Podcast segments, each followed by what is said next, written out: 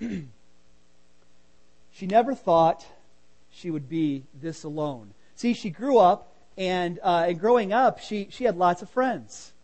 She grew up in a little rural area, small community, tight-knit, very religious. They held their traditions very strongly. Tradition was very, very important. Religion was important. And so it just was natural as she played with their friends and thought about, one day I'm going to be married. One day I'm going to find that guy, and, and, and we are going to have a life together. We're going to have a family together. And so it was. She had a wonderful celebration of her wedding. Her friends were there supporting her, and it was it had to have been the best day of her life. But it didn't work out. Separation occurred, and it seemed like the life that she dreamed of was shattered. She was blamed. And so now she'd walk around town. People would see her in different areas where people hang out, and, and they wouldn't give her kind looks. They wouldn't be supportive of her. It wasn't the same bright faces on her wedding day that were like, "This is so good, we celebrate." It, it was it was angry stares. It was, it was whispered words. She knew they were talking about her. She knew they had words for her that we can't share in church. She, she knew these things were being said about her, and it just broke her up. What was she going to do to fill the void of friends that don't support her? She was alone. So she found another guy. And then she found another guy. And another guy. And this was a cycle that continued to happen. And, and, and she tried to fill this, this void with, with a male presence that just never seemed to do the trick. And so as the cycle continued, so did the words against her. And they got uglier and uglier words. Most of the time people wouldn't always voice them. They would just kind of look, and she would know that what they were thinking was those things that she's heard so many times. And so even in her newest relationship, she felt very, very, very alone. One day she's hanging out at a place where all the locals drink. She's hanging out there just, just alone. Nobody's with her. And she meets another guy. This guy's different, because you've got to understand, in her community, I, I, I'd say I'd say the race thing is important in her community. Okay, again, very traditional, very religious. They have all the trappings of religion, but but in her community, the race thing was very important, and she was in the minority race. And so that played out. And so in, in this area she was hanging out, having a drink, a stranger comes in. She'd never seen the person before. He's in the majority race. And she's thinking, what's going to go down here? And he comes up and he actually speaks to her. Not used to that, being the minority race. And he's talking to her, and she doesn't know what to make of that. He asks a question. He just says, "Hey, can you get me a drink?" And, and you know, you, when there's racial tension, you, you kind of... you kind of are on your guard, you know. You're kind of you're you're kind of on the edge of your seat. That's just that's just the way it goes. She's had experience with with people from that culture and that race, and so she's a little snippy maybe, and says, "Who who are you asking me for a drink? Why why are you talking to me?" And then he totally turns the tables around and, and just shocks her, and and he says, "If you knew who was asking you for a drink, you would ask me. And he would have given you living water." Living water? Living water. And so she's she's trying to put the pieces together in her head. Uh, is this a charlatan? You know, is this is this is this a salesperson town to town? "I got some living water. You'll never thirst again."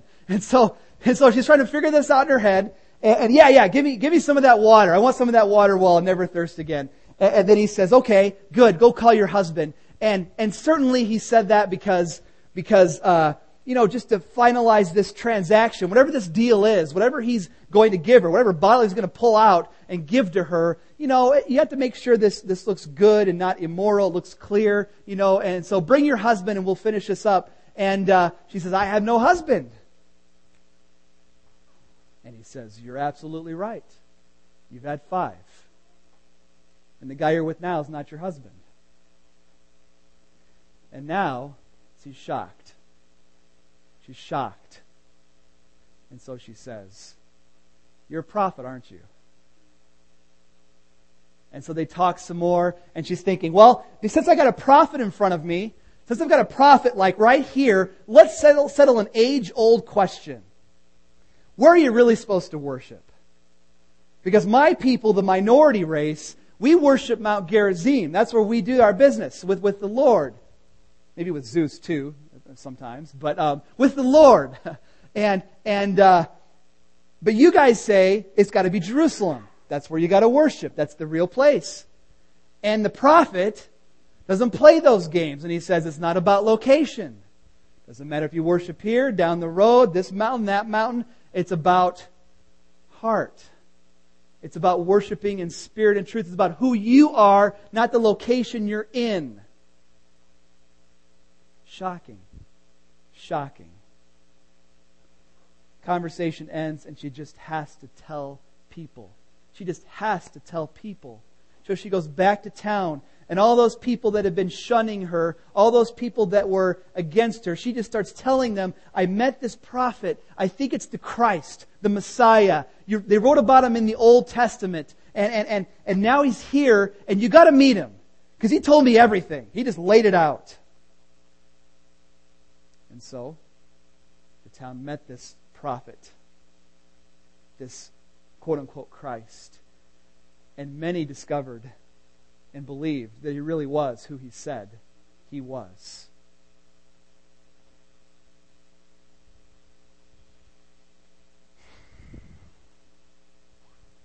Downtown Chicago, a man's holding flyers in his left hand, microphone in his right hand, on the corner of State Street and Randolph. Years standing at that corner. Years. Flyers in his left hand, microphone in his right hand. He preaches. Angry sermons against sin, against the drunkards and against the smokers and against the sexually immoral. He preaches. Flyers in his left hand, microphone in his right hand. Gives it to people. Corner of State Street and Randolph. Over a decade. Gets up in the morning, puts his suit on, grabs his brochures, grabs his microphone, heads downtown. In the ten years that I saw him, not ten years, let me, let me rephrase that, in the three and a half years I saw him on that street corner every single day because I worked down there, I don't think I ever saw him engaging in a conversation with a person. I'm not the judge. And I wasn't there to see every every time he was on that street corner. I didn't see it all, okay? So I can't speak for all the other times when I wasn't down there. But every time I walked by that street corner, which was Monday through Friday, regularly, I never saw him talking to anybody, but I always heard sin. I always heard drinking, smoking, sexual immorality, homosexuality. I always heard those sins. It was the same ones every time I walked by. Maybe around three thirty, that's what, what the sins came up in the schedule. You know, I don't know. I don't know. Brochures in the left hand, microphone in the right hand. He's preaching. I'm in Chicago last year, just for a little getaway over a holiday. Downtown, went downtown there. He's still there. Ten years later, he's still there. Different corner. He's still there. And I don't know if I am more troubled by the fact that he's faithful in proclaiming something that I'm not always faithful to proclaim to everybody. Or I don't know if I'm more annoyed. So I don't know if I'm more annoyed at me or if I'm more annoyed at him because every time I walk by I hear judgment, judgment, judgment. And I don't hear Jesus' name and I don't hear life and what you're supposed to do about the problem. I don't know. And maybe he gets to that. Maybe that's four o'clock if you stick around. I don't know. I don't know what to do with that. But I do know that this culture, like so many cultures, are open to talking. Just have a conversation. Talk to me. Explorers are who God has called us to be when it comes to sharing our faith. We're called to be explorers. We're going to talk about four roles this month that you can take with a person in order to share the gospel with them and share the hope that you have. The first one is explorers. And explorers, they, they don't assume things about people. And this is in your notes, in your bulletin. Explorers enter and discover. That's what explorers do. There's a typo on the notes when they were printed. Uh, it says like D C F and all, all these different uh, letters. Sorry about that. I, I actually know the alphabet, just so you know. Um, just just how they print it on the computer. I did go to kindergarten and I did get through it. So um, just so we're clear on that. Um, would you go to John chapter four before we say anything else? Uh, grab a Bible, go to John chapter four.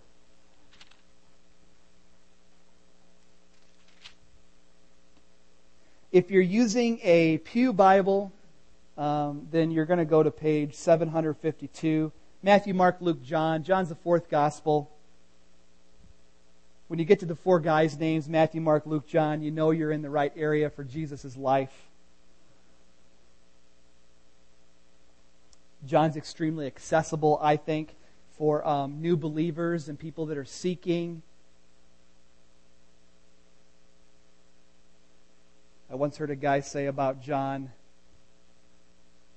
someone gave him a Bible and he used uh, the pages of the gospel to roll up his uh, his drugs that he was smoking.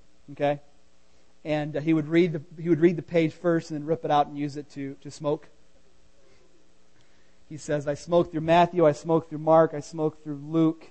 I got to John and John smoked me." Um, so there you have it. There you have it. John chapter four. John chapter four. Um, verse four. Now he, Jesus, had to go through Samaria, so they're traveling, they're on the road. So he came to a town in Samaria called Sychar, near the plot of ground Jacob had given his sons, Joseph. Jacob's well was there. Jesus, tired as he was from the journey, sat down by the well. It's about the sixth hour. When a Samaritan woman came to draw water, different race, Um, the Samaritans are like half Jews, mixed breed if you, in a sense. That's why they look down on them. Jesus said to her, "Will you give me a drink?" His disciples had gone into town to buy food. The Samaritan woman said to him, "You're a Jew and I'm a Samaritan woman. How can you ask me for a drink?" For Jews don't associate with Samaritans. Jesus answered her, "If you knew the gift of God and who it is that asks you for a drink, you would have asked him and he would have given you living water."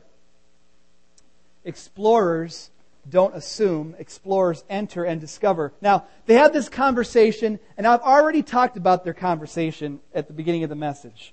Um, I want to show you what the disciples do when they see Jesus, because they didn't hear the whole conversation. The disciples have been going into town to buy food. The woman's at the well outside of town. The disciples come and see what the, what's been happening here. Jesus is talking to a woman, which is a cultural no-no. He's talking to a Samaritan. Again, culturally, you don't do that. These people are lower than us. And he's talking to an immoral woman. I don't know if they knew that at the time, but she was at the well at noontime, which is the heat of the day. You didn't go to the well at that point. She's probably being shunned by her friends. As the disciples catch up, in verse twenty-seven, the disciples returned. I'm in verse twenty-seven. Disciples returned and were surprised to find him talking with a woman. But no one asked, "What do you want?" Or "Why are you talking to her?" Disciples. They got food for Jesus like he told them to. They walk up and they see Jesus talking with a woman, but no one's brave enough to say, "What are you doing?" Now maybe they just didn't want to get pulled into the conversation, you know? Like, okay, you're going to talk to this woman. She's Samaritan. We don't do that. I'm just going to leave you to it, Jesus. Go for it, you know. Um, or, or maybe they were just shocked and they didn't want to be rude and they wanted to respect their teacher and not question what he was doing. If the disciples went to draw water at that well and Jesus went into town to get food, do you think the disciples would have talked to her? Oh, no. No. The assumption that they would have made is, Samaritan, woman, she's alone, probably for a reason. We're not talking to her. Forget it. And see, this is the problem we have. I mean, I'm, I'm like the disciples. It's the human condition that a lot of us, when we talk to people, we assume things. I don't think they want to be bothered with the Jesus talk. I know the kind of person that they are, the kind of life that they live, and I know if I bring this up, they're just going to think I'm probably judging them, and I'm going to talk about sin. They're not even going to know what sin is, and, and then we got to get specific examples of sin. That's awkward. Uh, they don't want to hear this. We assume things. But explorers don't assume. They enter and they discover. They, they, they care about the wilderness of someone else's soul, okay? The journey that they're on, and they say, I got to know your story. I got to know what's going on with you. How do people treat you when you were in the church for a while? Why are you so against God right now? I, I got to know what's going on with you. Here, here's the issue, though, with exploring. And this is number one. Um, or maybe number two. Let's see. Yeah, number one. Explorers are challenged by sound barriers. They're, they're challenged by four sound barriers. I want to talk about two of them this week and two of them next week. Sound barriers. Um, so, so if you're an explorer, you want to talk to the person on this side, but there, there's this invisible barrier here. We all know it's here. Okay? And we, we can we can tap on it, we can feel it. And the barrier is, uh, first of all, are we going to get into a conversation with this person at all? Hi, how's the weather? Hi, my name's Niall. How's it going? Um, you have kids? You have kids in sports? I'm on the soccer field. Which kid is yours? Who are you cheering for out there? See, I, I got to say something to get it started, though. And I'm probably watching my kid play soccer, and I'm cheering for him, so am I talking to them? Maybe not. But th- there's an there's an invisible sound barrier here, and I've got to break through that if I'm going to have any sort of significant conversation. It's got to start somewhere. And so I got to break through this barrier. Now, let's say you start talking about the weather or your kids or their kids or whatever you got on your mind. The Packer game last night, uh, your favorite basketball team, you're watching the Brewers, you know, you're talking about how they did. You know, um, maybe you're talking now. But now you're in an awkward spot because you'd like to get further, and maybe you've talked ten times in the past, and, and you get stuck right here between two walls. Barrier number one, easy. You got through that one. Every time you see him, you can get through barrier one. But now you got barrier number two. If you're claustrophobic right now, you're, you're just freaking out. You know, there's there's two barriers here, and the second barrier seems to be much harder. At least it is for me.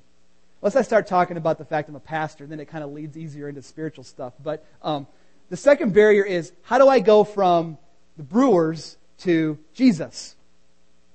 Jesus is a Brewers fan, obviously, so that's an easy one, right? Here we go. Yes. um, uh, anyway, so you're stuck here, and you got to get over here. So uh, let's just be honest. These are sound barriers. And it's hard being in this spot in between barriers. I don't know which one's harder for you. Sometimes for me, it's just the first one of, I just don't care. I'm here for another reason. I came here to watch my son play soccer. I don't care what your son's doing, right? And and that's that's wrong of me is what I'm saying. Hopefully you get that. It, I should care about other people more than what I sometimes do.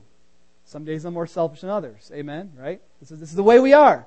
And, uh, But if I can get through that barrier, I find it's a little easier than to get into the spiritual talk, you know. But but it's that initial conversation that sometimes I struggle with. That's just me personally.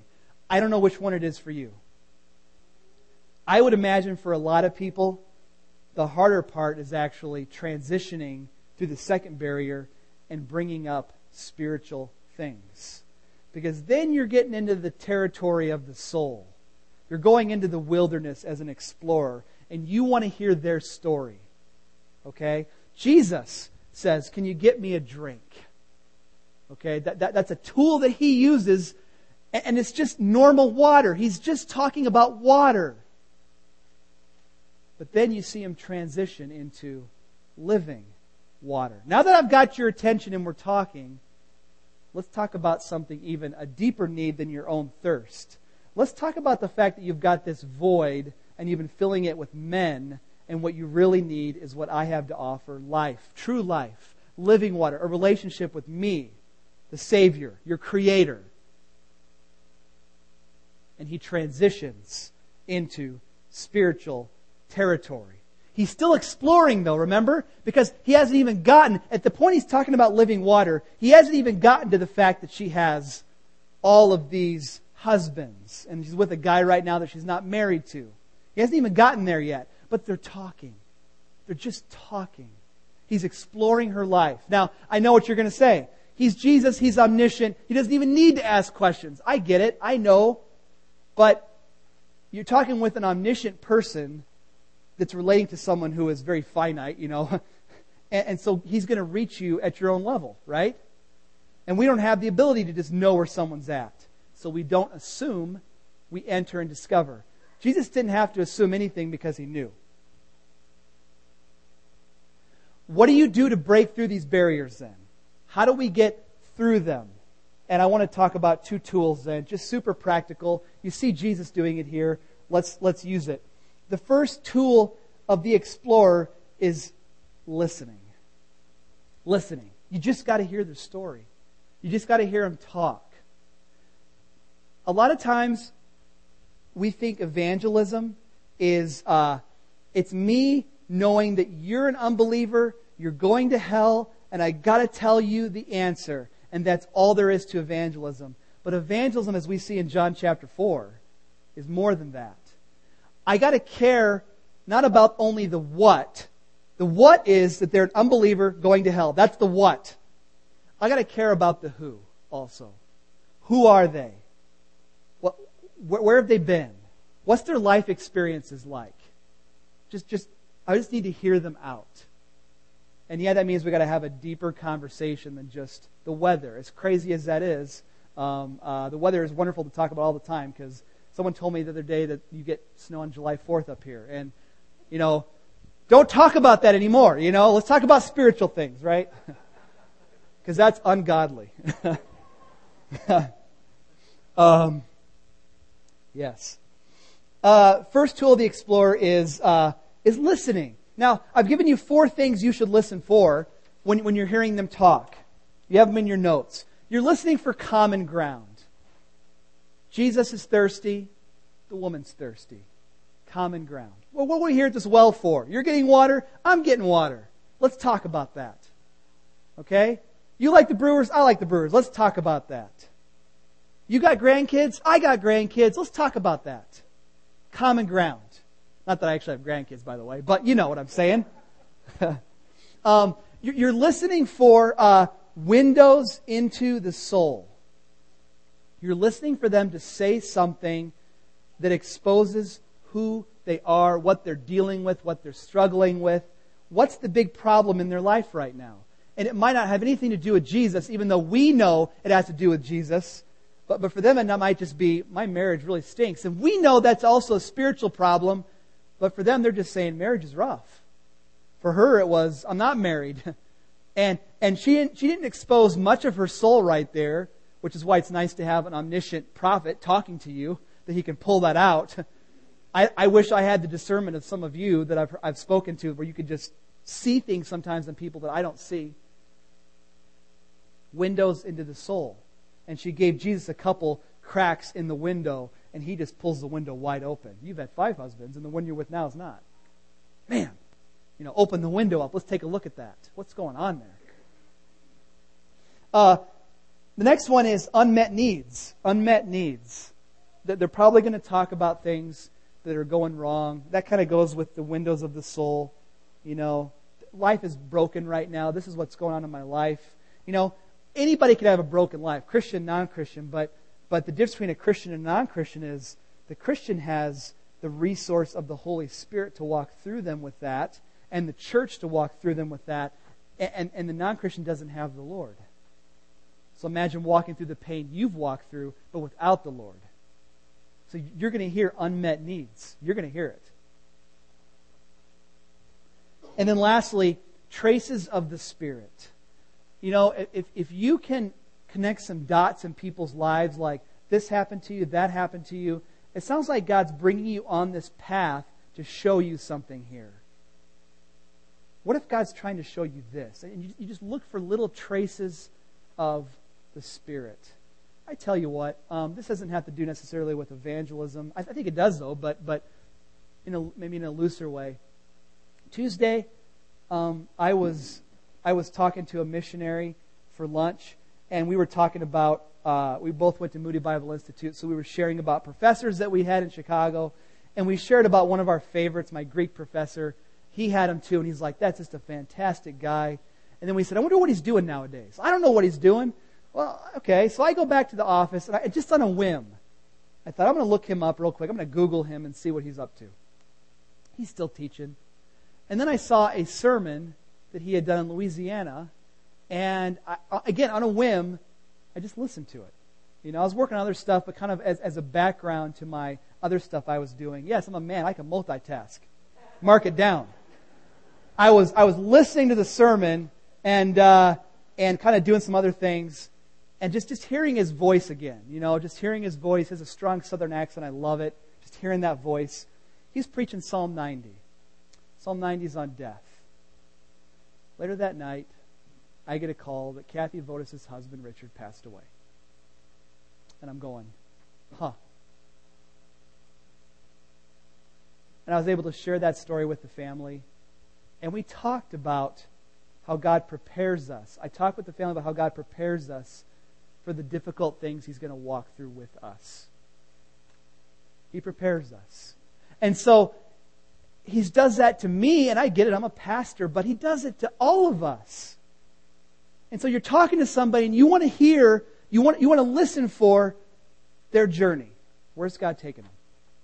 They don't even believe yet, but if God's drawing them, he's been working. He's been keeping them up at night thinking about things.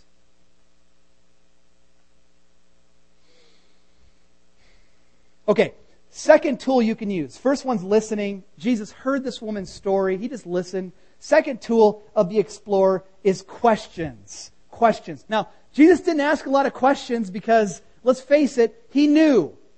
I don't have the gift of omniscience. I got to ask questions. You don't have the gift of omniscience. You got to ask questions too. It'd be pretty cool to walk up to somebody and just say, I know what you did last night. You know, right? um, but, but we don't have that gift. At least, you know, unless there's a prophetic gift that you have that I don't know about. Maybe you do have a gift like that, but I don't. I got to rely on questions. I think the only question in this text is Jesus saying, would you give me a drink? And she's like, why are you asking me for a drink? Uh, but, but we got to rely on questions to have conversations. Let me, let me tell you that questions are like, like road maps. You want to go into the territory of someone's soul, you're going to have to ask questions. If you want to be an explorer and not assume things about people, you're going to have to enter in, explore, and you use questions to go in. Questions are like your road map. Okay? I was going to say, um, I, I had the worst analogy ever for this. I just got to tell you because it's so good. Um, women are going to love this, but I'm preaching to the men on this analogy. I was going to say, I was going to say, um, asking questions is like asking for directions at the gas station. But that's a terrible analogy. No, the women amen with that, right? But the men don't. Men, it's like a roadmap. It's not like asking for directions. It's like, it's like that person's a map and you're walking into their territory and you want to know where you're going. And so you ask questions to see where you're at on the map. All right? Uh, When you ask questions, you can ask questions about their past, their present, and their future. Okay? What'd you like to do growing up? What was life like? What was your family like? You ask questions about the present. Done anything fun recently? Seen any movies? But what I've given you in your notes, hopefully, is some questions that are those spiritual, um, um, cha- you know, the, the, the spiritual transitions that you want to have. Okay? So I'm trying to give you some questions That, that, are, that are deeper than just how the Brewers are doing, because I think you can figure those out. Sometimes it's harder to get into the spiritual ones. So here's some spiritual questions that explore the past, the present, the future. What was your religious background like as a child. Okay? Did you go to Sunday school? The the one I hear so often, I just heard it recently, is I've heard it I heard it twice last week. I was exploring twice last week, and I and I heard I heard the same answer twice from two different people. I grew up in a religious background, and I found out those people are huge hypocrites. Heard it twice. That's depressing. You know, it's depressing. But you got to know that going into it. You got to know that. Uh, what have you tried in your spiritual journey since? So, you had a bad experience. Church is full of hypocrites. There, there's there's a need for God, though, that I believe we all have. So, can, what, what have you tried to fill that spiritual need that we all have? Oh, well, I just walked away from it all and I haven't really thought about it. But now that you mention it, maybe I should think about that. Okay? You're asking questions to get at the answer of our deep spiritual need and the journey that they're on. You ask questions about the present. Uh, how has your search left you feeling? If they say, I have tried different things, how'd it go? What do you feel like now? Do you think that the church is the same way now as it was when you were a kid? Had you tried different churches and tried to find one where they're where they're passionate about Jesus maybe a little bit more than what you experienced growing up? Do you currently go to a church or have any spiritual experiences in my life? I love, that's an easy one, right? I'm a pastor. I love asking people that. You go to church anywhere? He's a pastor. Of course he's going to ask me that, right? Um, they just expect that. But but even though going to church doesn't make you a Christian, right? We all know that. Like being being in the garage doesn't make you a car. We get that. Um, being McDonald's doesn't make you a Happy Meal. Um, uh, we understand that. But when you ask the church question, what you're getting at is, are you seeking this God at all? And if they say, I don't go to church anywhere. Do you have a Bible? Did you read that at all? You don't have to go to church to experience God. No, I don't, I don't read the Bible either. See, now you're getting at where they're at right now. The future. Yes, questions about their future. I, I, I love this one. I've used this one many, many times. Do you think you're moving towards God, away for God, away from God, or staying about the same? I love asking that one when I'm When I got the when I got the task of talking to a, a couple in premarital counseling, and like one of them's saved, one of them's not, and I got to find out about that one that's not, because that's going to be a problem, you know, that they're unequally yoked, says Paul in, in the Corinthian letter. Um, I got to find out, are they walking towards him, away from him, or are they staying the same? And they got to make up their mind, because that's going to affect if I'm going to say yes, if I'm going to do their wedding or not. Um, so I use that one a lot. Um, and then, are you open to talking more about spiritual things? That's the other one I love talking about a lot. Because it takes the pressure off of like the moment, like we got heavy right now. Maybe it's a little bit awkward, but do you want to go further or not? If they say, no, I'm not really open. Okay. If they are open, you take them to Deja Brew, you take them to Lafe's, you know, up in Eagle River, wherever you want to go, your favorite coffee place um, or, or your favorite lunch spot, and you talk. You buy them lunch, you buy them coffee, and you talk.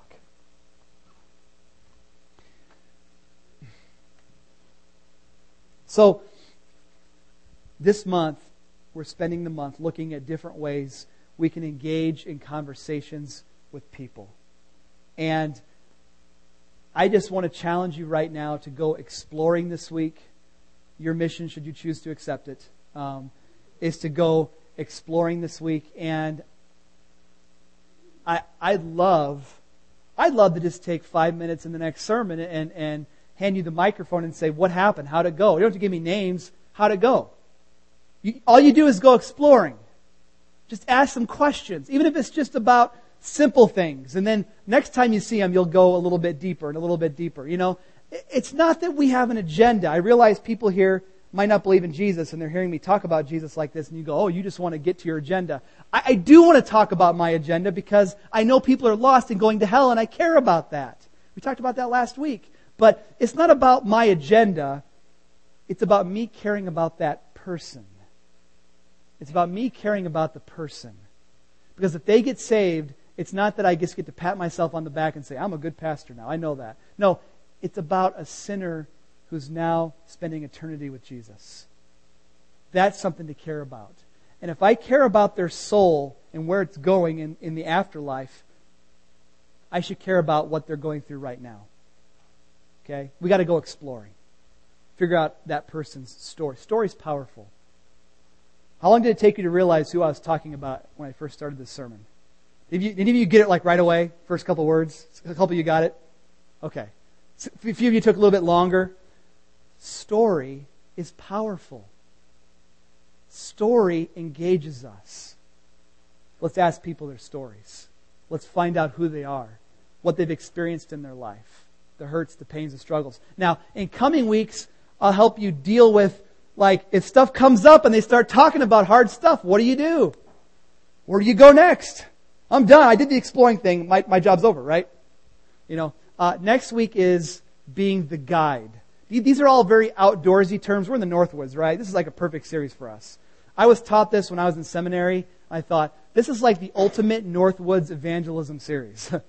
Like, explorer, guide, bridge builder is one of them in, in two weeks. Um, there's good stuff to co- cover to come.